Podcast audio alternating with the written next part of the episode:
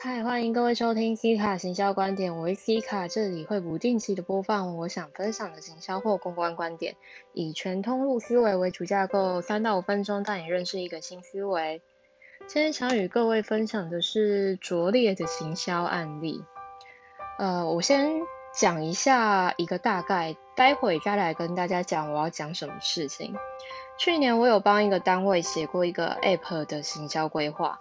下载数我定恒的价值会是一个下载数的价值落在一百块至三百块之间，但主要还是依照品牌的大小，甚至是它的宽广度、受众的宽广度以及品牌调性为主，再来做成本的衡量。呃，在台北的朋友或许比较熟悉的是西门町，时常会有 show girl 举着看板说下载 app 送饮料，或是长跑音乐季的朋友也会遇过下载 app 注册会员送啤酒。这些在干嘛呢？就是在行销 app 啊，他要的就是你的会员，就连你到了全家或是 Seven Eleven，都会用到他们的 app 折价券或是工人。来让自己的消费更便利、更划算。上述这些东西为的是什么呢？当然是为了做出私流量的会员名单啊。这是行销，而上述的每一步行销都有成本。Show girl 的工具是成本，送饮料要成本，无论是你自家的饮料或者是别人的饮料，甚至是音乐季的摆摊，都不用摆摊费吗？就连折价券，我像 Seven 或者是全家会固定有一些折价券，这些也是成本的一部分。总之，这一连串的成本要的就是你的会员资料，而下载数只是一个普遍认定的 KPI 而已。我破了这些事之后，其实就是要谈吴宗宪。今天永和的里长说实在话的，他讲的我不认为有错。讲老实话，就算我再怎么讨厌吴宗宪这个人，当他说要捐出给大家十一个快筛剂时，我还是满怀着感恩的心。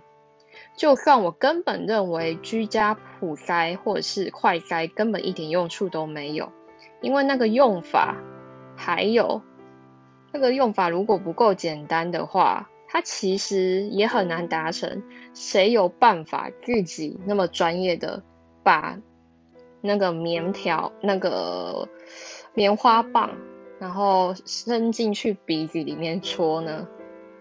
这个其实是很实在的应用问题。好，但这个我都不谈，我就谈最简单的，除非这个是可以吐口水，然后口水量就可以抓取的样本数。够普遍才会有意义，但就算做好了之后，你还要面对的是一段，如果真的有人不幸中奖了，他愿意举报自己吗？他愿意去坦诚吗？还是会因为害怕而隐秘呢？这个都是问题，都是 bug。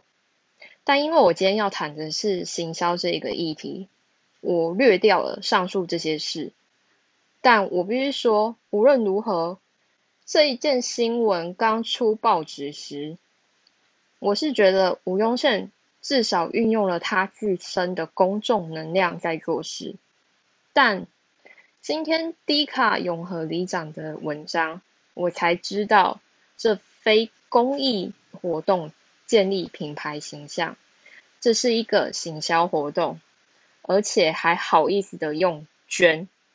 蹭流量真的是有必要这样吗？这根本算是等价交易吧。那个等价交易就是快筛剂与名单，这不叫做捐，也就是下载数会员资料换快取快快筛剂。有看出问题了吗？这家伙不仅仅是功德做给自己，还做行销行为，还拿快筛剂。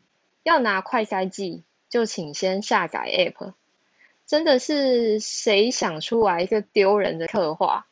你如果一开始就用下载就送，还不会让人这么反感。但既然用了公益扯上了边，那么要不要看看人家台积电是怎么做公关、CSR 跟 ESG 的？这就是高度的问题而已。当然，我也觉得吴宗宪要告那一位里长是告不成的。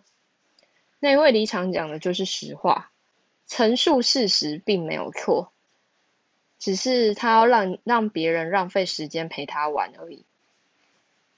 反倒是政府也该查一下，他的这个商业行为送的产品，究竟到底算不算医疗器材？如果是，也麻烦开发。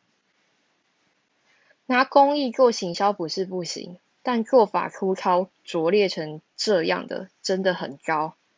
麻烦媒体不要再说这个人是用捐的，用捐的名目还可以减税呢，真的是把台湾人都当白痴了。最后，他这种媒体曝光，我相信也只有负面的能量，不会带给他集团或公司任何的效益。麻烦他们快点找一些专业的公关人才跟行销人才。他这一次的案例真的是一个很好的反面教材呢。好的，害我讲了六分多钟。大家如果喜欢或有问题，欢迎在下面留言哦。那就这样，拜拜。